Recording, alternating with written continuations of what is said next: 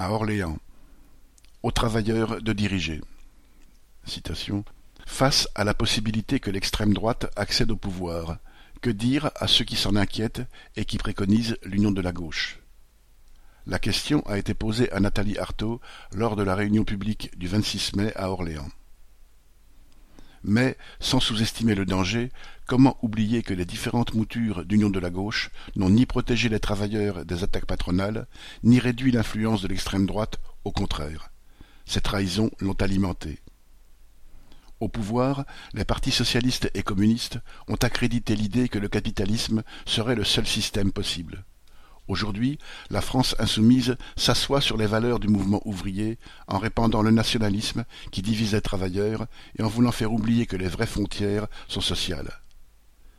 Des assistants ont évoqué les formes actuelles d'exploitation, le télétravail, Uber, Deliveroo, auto-entrepreneurs, intérimaires ou autres, les travailleurs doivent trouver le chemin de l'organisation et de la lutte collective.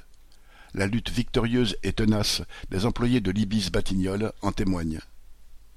Mais Bill Gates ne mérite-t-il pas sa fortune? Produit de l'innovation technologique s'est interrogé un étudiant. Ce serait oublier que toutes les innovations sont le fruit d'une recherche et d'un travail de toute la collectivité humaine. La fortune des capitalistes, d'un Gates comme d'un autre, est le produit du pillage des ressources et de l'exploitation, y compris celle d'enfants. Alors oui, ce sont les travailleurs qui font tout dans la société, à eux de la diriger.